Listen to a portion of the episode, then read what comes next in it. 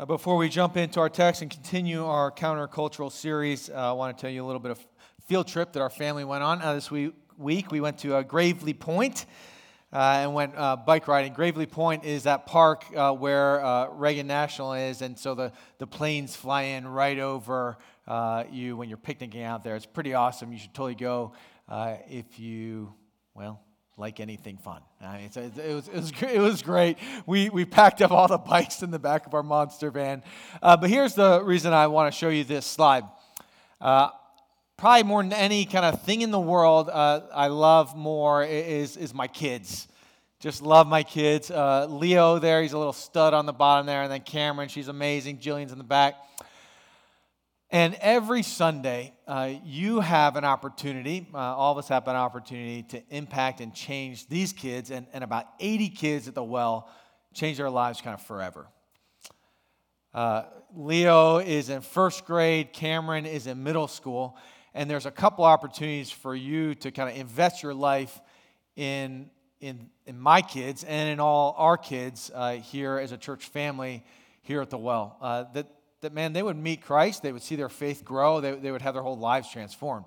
Uh, so there's two ways to do that uh, that we kind of, in a sense, really need right now. Uh, the first is in toddlers uh, and in elementary, uh, serving just twice a month.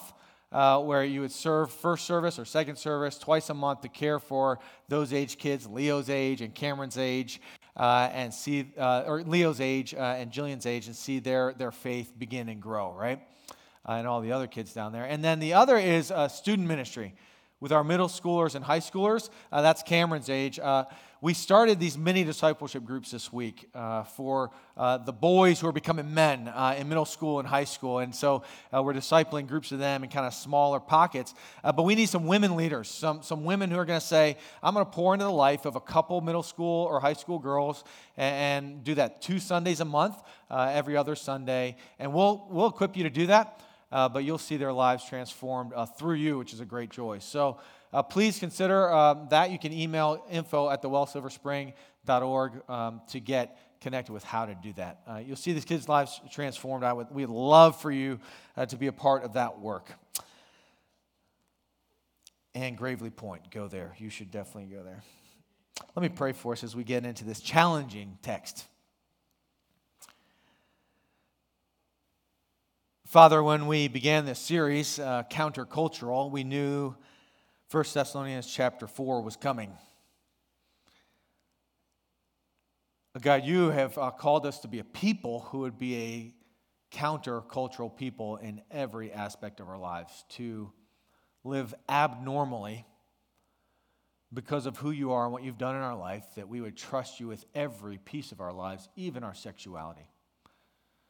So, God, would you meet us as we look at this piece of your letter to the Thessalonican church, that it might be a letter to us that would transform the way that we think, live, particularly in this critical area in our lives, in this critical time in our context.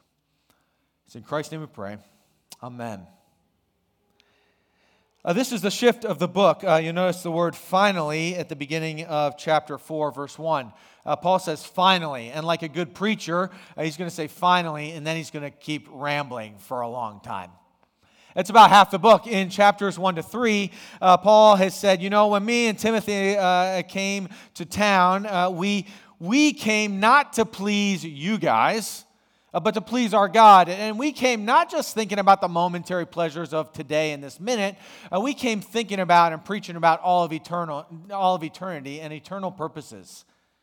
He says, remember in, in chapters 1 to 3, as he talks about their ministry and the gospel, says, remember how that kind of just flipped your whole life upside down as you decide to live counterculturally. Now he's going to shift and he's going to turn and he'll say, finally, church, looking at you and me, is saying, now live this out. Live in response to the good news of Jesus. Live, live in order to please your God in these specific areas of your life. And live with all of eternity in mind in these specific areas of your life. And now he's going to get into two really kind of uh, encompassing areas, really important areas of our life. The first is sexuality, and then the second is our work. And so, uh, for work, for vocation, you just heard about this Thrive. We're offering uh, second service for the next couple weeks. Uh, that's where we're tackling primarily work, all right? Uh, but this morning we're going to tackle sexuality together. Because Paul says, uh, this life we now live is flipped upside down in every area of who we are, and when we live it for our Lord. That will not be normal. This will be swimming upstream. This will be uh, going against the current, uh, driving against traffic. This will not be normal. So, what we'll do this morning is we'll look at kind of the core question of all of our ethic, all of the way we live, what is right, what is wrong, what we do as Christians, and what, in a sense, makes it abnormal the core question. And then we'll look at the specific command and context that Paul gives in sexuality. And then we'll back up out of context and say, okay, what's God's big picture? What's his bullseye for sexuality? And then we'll get into the nuts and bolts, the very specifics of, uh, because of what's at stake, how do we live this out here in our church here today? All right, the core question, specific command, big picture of sexuality, and then some nuts and bolts specific because of what's at stake. The core question, chapter 4, verses 1 and, well, 1. Finally, then, brothers and sisters, uh, we ask and urge you in the Lord Jesus that as you received from us how you ought to walk and how to please God, just as you are doing, that you do so more and more. What's the core question of all of our ethic, of all of our how we live, right and wrong, what we do in our life? Well, Paul first says, I urge you and I ask you. He's saying, man, this is going to be important, right? I, I, I ask you, I make a request, but then even more, he says, actually, I'm urging you. I, I really want you to do this. And then he's going to say, and I'm actually giving you instruction or command in the Lord.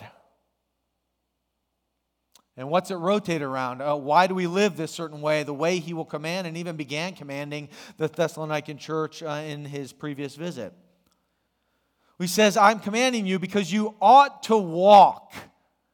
You ought to walk in a certain way. Your life, my life, ought to be directed by, we ought to walk in the very steps of Jesus and the way he wants us to live.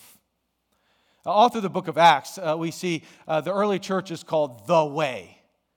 You know, they, they start kind of living according to Jesus' way, and the people around, they say, oh man, these, these aren't Jewish folks anymore. These, these aren't just Gentiles or Greeks or Romans. What are they? These are the followers of the way, they call them, all through the book of Acts. This is this kind of new group that has decided the way we walk, the direction we go, the things we do, the things we don't do are directed by our Savior, Jesus. Uh, we want to walk according to his ways.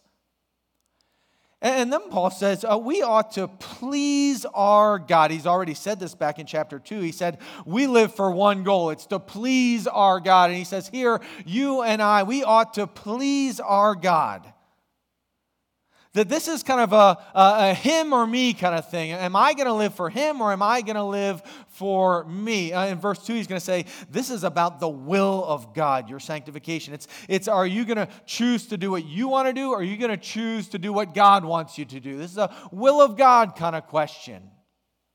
In verse 8, he'll say, This isn't about like, are you going to obey men or women or what, what the culture says or what I say or what you say or he says or she says. This is about, are you going to do what the Lord says is true and right and leads to life? This is the kind of thing that governs all of Jesus' life. In John, John chapter 8, verse 29, Jesus says it this way I live to please my Father the thing that governs every aspect of what I do and don't do, what I think and don't think. It's the, to please my Father. And notice for us, the Christian, it's, it's that not just we, uh, Paul says to them, you guys were great. You started in my instruction, you lived it out, but now I call you to live it more and more and more. And so for the Christian, our walk and to please God, it's, it's not just, you know, the very beginning of our relationship with Jesus where we say, I want to live for you, but then it's more and more and more allowing Him to direct our lives, uh, uh, allowing his pleasure to be the thing that orders every aspect of who I am. See, what's the core question when it comes to our ethic, whether it be our sexuality or our money or our work or any of that kind of thing? It's who is my authority? Who is my treasure? Who is the one that can say to me, walk this way?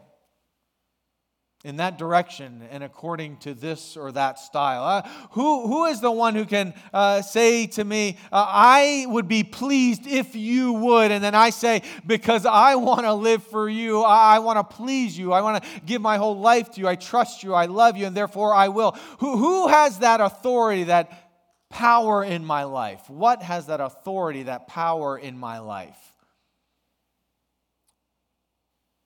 Is it me? Is it the preacher? Is it you yourself? Is it the church? Is it uh, the government and whoever is in power? Is it it might make right? Or is it the, the, when the masses decide what is good and right? When culture deems this right or wrong? Is that who has final say in my life?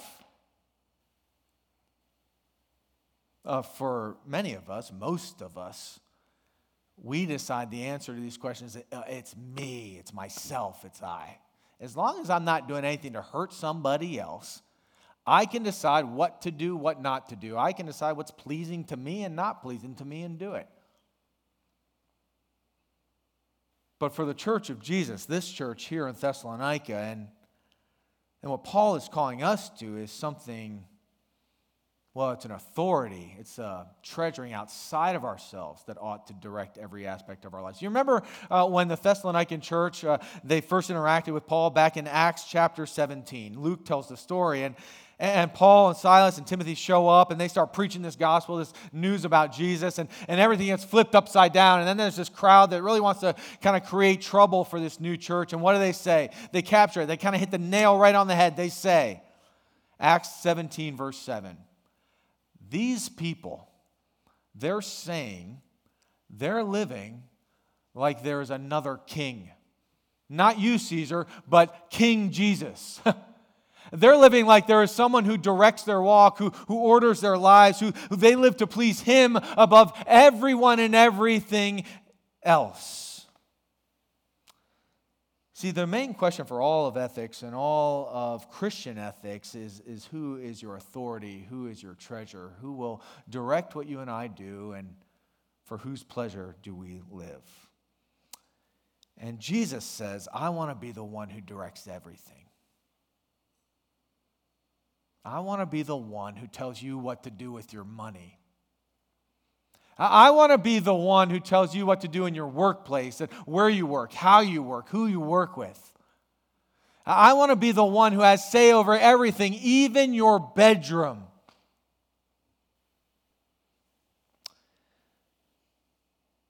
Paul urges us, he asks us, would you walk according to his ways? Would you live to please him alone? And then he gets right into a specific command in our sexuality. The specific command comes in verses 2 to 5, and he says it this way For you know what instructions we gave you through the Lord Jesus. For this is the will of God, your sanctification that you abstain from sexual immorality, and that each one of you know how to control his own body in holiness and honor, not in the passions of lust like the Gentiles who do not know God. So, first he says, uh, this is about the will of God, orienting ourselves uh, according to what God desires and his will. It's actually our sanctification. It's a big, kind of hefty word, which means, you know, in our salvation, we clung to Christ. We realized, oh man, Jesus, you paid for my sin. You paid for the fact that I do not align myself according to your will, whether it be in my sexuality or, or my pocketbook or in my workplace. I, I've not lived for you, I've lived for myself. And, and then we cling to him by grace and we realize he hung on a cross, he paid for our sins, then he raised to newness of life to embrace us to pour grace on us, to make us sons and daughters, to, to purify us from all of our unrighteousness. Yeah, that's our salvation. But then in our sanctification, we live in response to the gospel day in and day out, where we walk according to his ways, where we live for his pleasure and eternal purposes. Why? Because we look at him and say, if he did that for me, man, I can trust him with every aspect of my life. If he loves me that much, I can obey him in every aspect of my life. If when I screw up, he doesn't shun me and stiff arm me, but embraces me by grace still, man, that's the one I want to give all authority to. Man, that's the one I want to please and live for. Why? Because he is already pleased with me in Christ.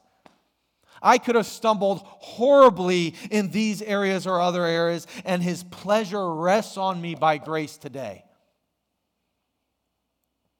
This is the will of God, our sanctification, to live in step with Jesus because of the work that Christ has already done, to live like Christ. And, and so Paul's going to get really specific here in his command in the area of sexuality. First, he says a negative, then a positive, a, a, a prohibition, then a commendation. He first says, do not, and here's what he says abstain from sexual immorality. Do not live a, a sexually immoral life or do sexually immoral things. The, the word is porneia, it's this word for a general uh, anything outside of a general sexual impurity, anything outside of sex as God has created and designed it to be lived in marriage. Porneia, any uh, twisting of that, any uh, living outside of God's design for marriage. He says, have nothing to do with that. Abstain from it. Uh, he, he does this all through the scriptures. He, he lists these kind of sins that we ought to uh, abstain from or uh, be, sever our lives from. Uh, let's read a couple together. Colossians chapter 3, verses 5 to 10. Colossians chapter 3, verse 5 to 10. Paul says it here. Put to death, therefore, what is earthly in you sexual immorality, impurity, passion, evil desires, covetousness, which is idolatry. On account of these, the wrath of God is coming. Uh, in these you too once walked when you were living in them, but now you must put them all away. And he lists uh, more anger, wrath, malice, slander, and obscene talk from your mouth. Do not lie. And he goes on, right? Uh, and then he'll do this again in 1 Corinthians chapter 6, verses 9 to 11. And, and he does this all over the scriptures. 1 Corinthians chapter 6, verse 9 to 11. Do you not know that the unrighteous will not inherit the kingdom of God? Do not be deceived. Neither the sexually immoral, nor idolaters, nor adulterers, nor men who practice homosexuality, nor thieves, nor the greedy, nor drunkards, nor revilers, nor swindlers will inherit the kingdom of God. And such were some of you, but, and here's what makes you not that you were washed, you were sanctified, you were justified by the name of the Lord Jesus Christ and by the Spirit of our God. Now, whenever Paul does this, right, he, he lists these sins, and, and here he does it in First Thessalonians, right, the uh, sexual impurity or uh, sexual immorality. And then he kind of lists all these other sins. Uh, the first thing we need to notice is this all sin is equal. All sin is equal. Uh, do you see how the lists go? Uh, uh, there's sexual impurity, and then he kind of uh, often he'll name different kinds of sexual impurity, but then he'll say something like this: and greed, and covetousness, and lying, and stealing, and see, what we've done in the church is we have elevated sexual sin to, to this, oh man, awful thing. We shame one another in it, and, and, and in our shame, we don't talk about it and where we're struggling. And then we point to the world and someone say, man, oh, they're so nasty, they're so dirty, they're messing all this up. Not like me, who's pure. And then we're like, oh man, this preacher, he's just no good. Or, or we talk about someone in our community group uh, negatively, or we slander someone, or, or we're greedy, or we, we, we look at our neighbor's phone and we say, I'd really love that, and covetousness. And, and we say, that's all just fine. But Paul says, no, look, look, that's one list. In James chapter 2, verses 8 and following, James will tell us why, that it's all one list. Because it's all sin against our Father who had said all of these ought not to be done. That in every one of these we say, thanks but no thanks. I'll live for myself. I'll direct my own path. I'll live for my own pleasure today, however I like to do it. And Paul says that's the problem. And it's all one same root problem. So all sin is equal. And then the next thing we learn from this list, because often they're followed by the wrath of God is poured out on these things, is all sin is terribly serious. Uh, maybe you've heard said, uh, you know, you're talking to a non believer and they're like, I could never be a Christian. They're like, well, and then, then they say something like, you Christians believe that if I sleep with my girlfriend, I'm going to hell. Or if I, if I practice homosexuality, I'm going to hell. I, I don't want any part of that. And here's how I'll often respond it's actually worse than that. Actually, I believe if you steal your neighbor's pencil, you're going to hell. And I believe that the lies I've told in my life, the exaggerations, the way I've coveted this or that, and the sexual sin of my own life says, I too am destined for the wrath of God apart from the grace of Christ. See, sexual sin is serious because all sin is serious. And it hurts us, it destroys it, it harms us, but it is also an affront to our holy God, whom we trust, who is our Father. And either his wrath will be poured out on us because of our sin, or his wrath has been poured out on Christ, and we've been given the holiness, the blamelessness of Jesus as we've embraced him for his grace. And then we just struggle as we walk out obedience to him day in and day out in our sanctification, trying to walk like his son and clinging to his grace over and over again. The first thing Paul says is abstain from sexual immorality. Uh, another place, it's really a great command in, in 1 Corinthians chapter 6, verse 18, he says something similar. He, he kind of gives a summary command when it comes to sexuality and, and sexual sin and temptation. Here's what he says Flee, run, just get away. He says, when you're tempted uh, to look at this thing on your phone, when you're tempted to open up the computer, when you're tempted to uh, embrace this or that person who's not your husband or your wife, what you need to do is not stay strong and say, I'm going to withhold this. No, he just says, run. Just get out of, just run away. It's too tempting. Just get away from it. It gets too deep. It's too harmful, he says after this in 1 Corinthians chapter 6 and 5. He says, it gets too deep. It's too destructive in your own life and the lives of others. Just run abstain. Job chapter 31, verse 1 says, in a similar way, Job is talking. He's like, I've just made a covenant with my eyes not to look lustfully at a woman. He's like, I just can't go anywhere near, right? Like, I'm going to shut off the Instagram. I'm going to get rid of Facebook. I'm going to do whatever it takes not to look lustfully at a man or a woman. Matthew chapter 5, verse 27 to 30 says, you know, it's not just adultery that's the problem. It's in our heart, it's in our minds, it's who we are. He says, when you even look lustfully at a man or look lustfully at a woman, you've committed adultery in your heart. He says, don't manage that kind of sin. Instead, gouge your eye out, cut your hand off, he says. Get serious about it. Abstain, get it out of your life, he says. And then Paul moves into a positive command. Don't just abstain, just to uh, push this away, but uh, each of you ought to know how to control his own body, control our own bodies. He'll talk similarly uh, to this idea of controlling uh, your vessel, is what he, he names our bodies here. He says, control your vessel. In the same kind of way, he'll say in 2 Timothy chapter 2, verses 21 and 22.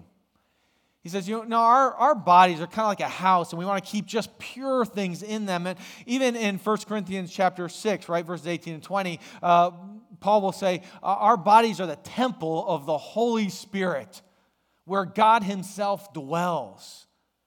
So we have to control our bodies in holiness and honor. Now, this is not um, an alien idea to us. This idea of limiting our uh, freedoms, uh, limiting ourselves for greater, deeper joys and greater, deeper purpose. Uh, maybe you do CrossFit. I know some of you do. And I'll say it this way you do it religiously, right?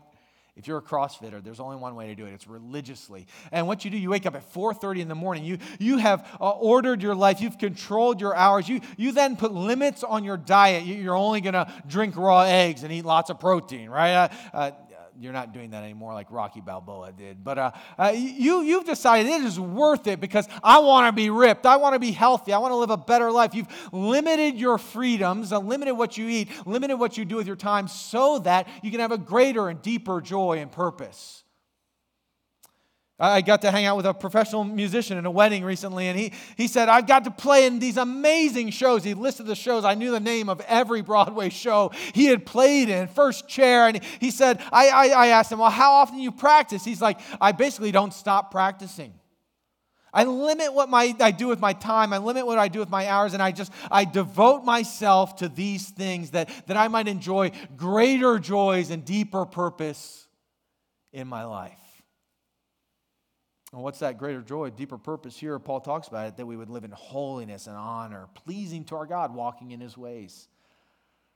We would live in contrast, not like the Gentiles who do not know God. He says this will be a contrast, maybe even the most stark contrast in our context today, to those who have decided, I will please myself, I will live for myself. In a sense, I don't know God. I see the context of the Thessalonican church uh, was much like our context today. Listen to one, uh, how one historian uh, talks about it.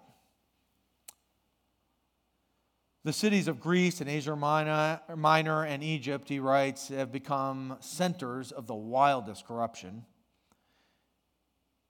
And innumerable slaves uh, from these countries have spread their immorality and are part of their immorality as well. And indeed, there's probably never been a period when vice was more extravagant or uncontrolled than it was under the Caesars.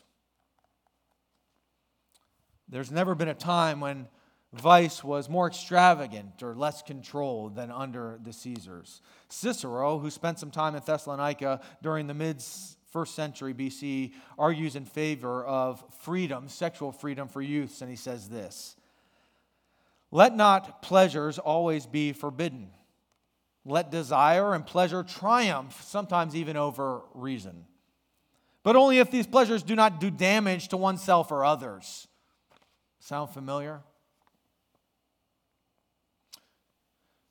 A number of centuries earlier, Demosthenes expressed a social opinion regarding male sexuality that continued to prevail in this time. And listen to what he says For this is what living with a woman as one's wife means to have children by her, and to induce the sons to the members of the clan and to the deme, and to betroth daughters to husbands and of one's own. And yet, mistresses we will keep for the sake of pleasure, and concubines for daily care of our persons, but wives to bear as legitimate children to be faithful guardians of our household.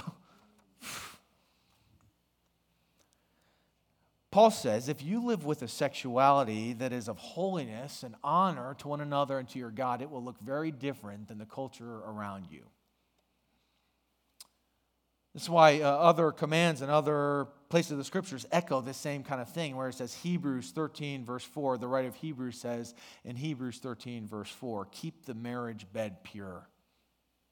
Or 1 Corinthians chapter 7, verses 1 to 2. 1 Corinthians chapter 7, verses 1 to 2. Paul says, I know you are falling in love with one another, men and women, and you're uh, enjoying these relationships, and, and you're kind of at the brink where you, I mean, your, he says, your loins are burning. You want to have sex, and he says, get married that you don't sin, right? Like he says, uh, bring this into the marriage covenant relationship. Well, it's the fall, right? It's getting colder out, leaves are falling which means, uh, you know, I saw my first red cups from Starbucks, right? Like the fall is here. Maybe you've had your pumpkin spice latte already, but for me, the fall is all about fires. I love fire pits. I love sitting around in the, in the life and the relationship that happens there. So I, I built just this past year a big old kind of uh, brick fire pit out in the uh, side of our yard, and, and we sit around it. And then I thought, man, it'd be really cool if we could sit up on the, the deck and have a fire as well. So I bought a solo fire pit, and it's the kind you can burn on a deck, and it's pretty awesome. So we put it up there with a couch around it and burn fire pits up on the deck. And, and then when I came in here, it's a little chilly, right? So, what if I took some logs of wood and I just made an old log cabin right here, put some kindling in the middle, and lit the fire up to make us warm, and, and then the whole house burns down? Because a fire is wonderful when it's in its place, but so destructive when it leaves the confines of where God has ordained it to be had. Well, sometimes uh, we don't know the context in which a command comes, and, and other times we'll often twist the context uh, that the command was given uh, in the New Testament, uh, that we might uh, uh, ignore the commands that are given there. So I thought it'd be helpful for us as we step back and looked at the big picture of sexuality in the scriptures. And we're going to fly through this, uh, so hang on. I'm going to reference a lot of verses, but I want us to have the big picture of how God created sex and why He created it this way in the scriptures. So, uh, first, we'll go back to Genesis chapter 1, verses 26 to 28. And here we see God creates male and female. In His image, He created them, right? Uh, binary, male and female. They, they didn't have a choice in the matter, they were different in physicality. They, they looked and saw it right away, and, and they realized, man, you're male, I'm female we're different. We may be different, but what are they both? Image bearers of the one true God, equal in value showing off the, the glory of our God, but, but very different. And, and then in chapter 2, verses 18 in Genesis, here's what we see happen uh, Adam is brought before God, and, and, and God says right to him, It is not good for man to be alone. And he says, I'm going to make for you a, a, helper suitable. That word helper is used of God Himself who brings our salvation and help. So I'll make for a helper suitable for you. And then he kind of parades all the animals in front of Adam. This is before Eve has been created. And, and, and he, Adam's like, no, not that. And he, you know, no, none of these kind of go with me. And then we see Adam is put to sleep and, and Eve is taken, uh, in a sense, out of Adam's rib, and, and the Lord makes woman, Ish and Isha, uh, out of the same flesh. And, and then uh, Adam says, Man, she is bone of my bone, flesh of my flesh. And joy, he realizes, Man, she's different than me.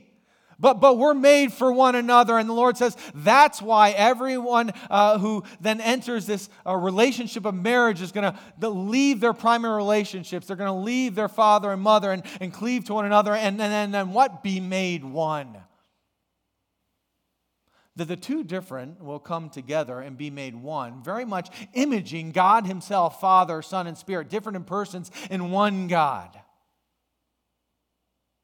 So God creates male and female and then creates marriage. And, and then we see the story from the Old Testament all the way to the New Testament. In the Old Testament, we see God is, is a husband to his people. He, he makes his people uh, his own uh, in, in Abraham and in Genesis chapter 12 and following, where he says, I want you to be my people, but then we, his people, live the life of a harlot.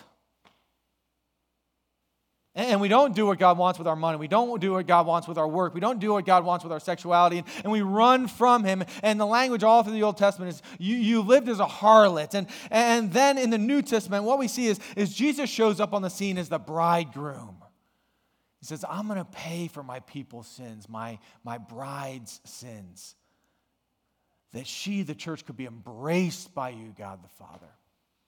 And that's just what Jesus does. He hangs on the cross and he pays for our rebellion, he pays for our sin. That then in Revelation we see the bridegroom coming for his bride and we embrace. Then in Ephesians chapter 5, in the New Testament, we get this little nugget where he says, This is what marriage is all about. When a husband says, I'm going to live like Christ lived for the church, and I'm going to give my whole life away, every day I'm going to wake up and say, How do I die that my wife and kids would flourish?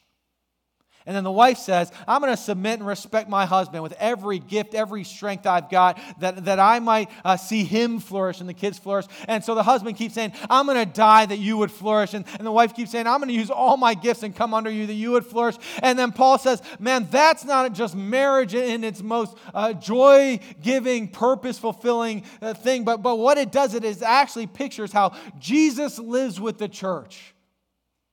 It's wonderful. And that's what we are made for in our sexuality. I want to take us now to just some really nuts and bolts pieces of the puzzle here. Some super specifics. We're going to skip that there because of what's at stake. Paul goes on here after he's given us a negative command and a positive command, a prohibition and a commendation. He says, abstain from sexual immorality, but instead control your bodies. Unlike the Gentiles who do not know God. Verse 6 that no one transgress and wrong his brother in this matter, because the Lord is an avenger in all these things. As we have told you beforehand and solemnly warned you, for God has not called us for impurity, but for holiness. Therefore, whoever disregards this disregards not man, but God who gives the Holy Spirit to you. The first thing he says, man, why, eh, what is at stake? It's the harm of our brothers and sisters. That there is no sexual sin without the harm of our brothers and sisters. Whether it be the pornography and how that harms our relationships with one another, or how that harms and, and, and objectifies those we are looking at, or, or or whether it be any sort of relationship outside of the covenant relationship of marriage. It, harms our brothers and sisters. And then it says, the Lord's anger burns over this. We see this. Uh, if you've been abused, man, you know the Lord's anger burns over this. It's disobedience to the Lord Himself, not men or women or us or that. It's, it's disregarding Him and, and His gift, even of the Holy Spirit, to transform our lives that we might walk like this. So here are some specifics because of what's at stake. We got to strengthen our marriages. We got to strengthen our marriages. It's a slow and slippery slope to adultery. Now, over the past month, I just had conversation after conversation of folks struggling in this area. And it wasn't kind of one big decision, it's kind of incremental, small, slow decisions. And, and most of those incremental, small, slow decisions were based around this that, that in our marriage, we are living not as husband and wife, but as roommates. We're not fostering uh, life and joy and the depth of intimate relationship with one another in the way we ought to. And, and so I would just say, hey, for any of us in that bucket, there's this amazing uh, weekend. It's called the Weekend to Remember by Family Life. Uh, it's happening here in Cambridge, uh, November 19th to 21st. It's super cheap. You go to a nice hotel, it's a blast. Uh, Courtney and I have done it twice because we need serious help. it is a great weekend. The second is this we need to deal, deal with your pornography. Deal with it. Don't manage your sin any longer. Uh, 60% of men and 30% of women struggle uh, repetitiously with pornography. Don't manage it any longer. Get after it for real. That means confessing that to someone. That means believing that Jesus has actually paid for your sin, that, that you are pure and blameless because of the grace of the gospel that you can share where you are struggling in your sexual sin because it's not the pinnacle of all sins, but it's actually been paid for by Christ. And just like greed or covetousness or stealing or slandering, man, you're pure and blameless in Christ. You can share about it and get real about it. If you don't have anyone to share with, you can just email me, matt at thewellsilverspring.org, in any one of these areas, or info at thewellsilverspring.org. Either one's confidential. And we'll connect with you. the next nuts and bolts, specific areas. Stop crossing boundaries in your relationships. Stop crossing boundaries. Now, there's so many reasons to, to rationalize why it's okay you did this or that, or why it's okay you move in together. We're saving money. Stop crossing boundaries. And last is, man, we need to shepherd our kids. What a confusing time our kids are growing up in what a confusing time our kids are growing up in, and it is creating shrapnel in their lives and in families. Uh, some people who are helpful in this for you as a, a parent uh, Rosaria Butterfield, Jackie Hill Perry, Sam Allberry are great resources uh, for yourself uh, as, as you get to kind of figure out how to talk about these things. Uh, Re- Rebecca McLaughlin wrote this great book I've referenced a bunch during this series. It's 10 questions every teen should ask and answer about Christianity. 10 questions every teen should ask and answer about Christianity. Uh, Rebecca McLaughlin has a great story she shares in her sexuality chapter in there. It's, it's deeply impactful, it's super helpful. Uh, a couple other great resources as we shepherd our kids is the talk. Um, who wrote this? His last name's Gilkerson. Uh, it's a it's well titled uh, the talk, right? About uh, talking with your kids about sex, and then the other is Passport to Purity. Uh, it's a simple kind of take your son or daughter away for a weekend, have a great trip together, or, or even an overnight, and then talk about sex. It's it's a little awkward, but it's super fun and super helpful. Uh, we've done that with three of our kids at this point. So it's quite a, a, helpful piece, and others in the church have used this tool and found it very helpful. And I'll close with this. Man, let's live this out. Let's live a different sexuality out together. Uh, this is. Uh, this is not for us to legislate. We, we don't need to shame people about their sexuality or ostracize others. This is, this is an area for us to live out our sexuality under Christ and step with Him and, and in pleasure to Him, not ourselves. And let's live with a different kind of love. Uh, uh, folks, in a countercultural uh, situation like we're in today, let's live in an embracing love where, where, where we can believe differently in these areas and embrace all in these areas. In Matthew chapter 26, what we see, man, Jesus, he lives his life just full of healthy relationships. He's single from start to end. Paul, another giant of the faith, single from start to end. And, and he, because he has decided to, in his pleasure, live for his father, has uh, remained sexually pure from day one. And, and in this, he's sitting around the table with his followers in Matthew chapter 26, verse 26. And they're eating, and he takes bread. And after blessing it, he broke it and gave it to his disciples. He said, Take, eat, this is my body. He took a cup, and when he'd given thanks, he gave it to them, saying, Drink it, all of you, for this is my blood of the covenant, which is poured out for many for the forgiveness of sins. I tell you, I'll not drink again of this fruit of the vine until that day when I drink it anew with you in my Father's kingdom. Then they sing this hymn, and then Jesus basically goes to be crucified. And to pay for our sins, to pay for the areas we've stumbled in this area. Now, see, this morning, I, want communion, uh, the remembrance of what Jesus has done, to be a comfort to us and to compel us. Guys, we have all stumbled, and some of us stumbled just greatly in this area of sexuality. Would Jesus' love for you this morning, with what he's done for you, with the payment he made for you, would that be a comfort to you this morning? That the sins of your past are in your past and forgiven and done and cleansed. That you can confess them if you haven't yet confessed them and, and move past the guilt and, and work on the relationships and work in your own life and, and, and cling to the grace of Christ, knowing you are received as a son and a daughter this morning. You, are the, the bride of Jesus, who is your bridegroom. And, but it, would it also compel us? Would it compel us to live in holiness and obedience and trust Him even with this area of our life as well? He is trustworthy. Will be, we be a people who live to please Him? Will we be a people who let Him direct every aspect of who we are? Let's take and eat and be comforted by His love for you and what He's done to cleanse you and make you pure and holy, and be compelled by the work of Jesus and His life in you to live for Him. Let's take and eat together.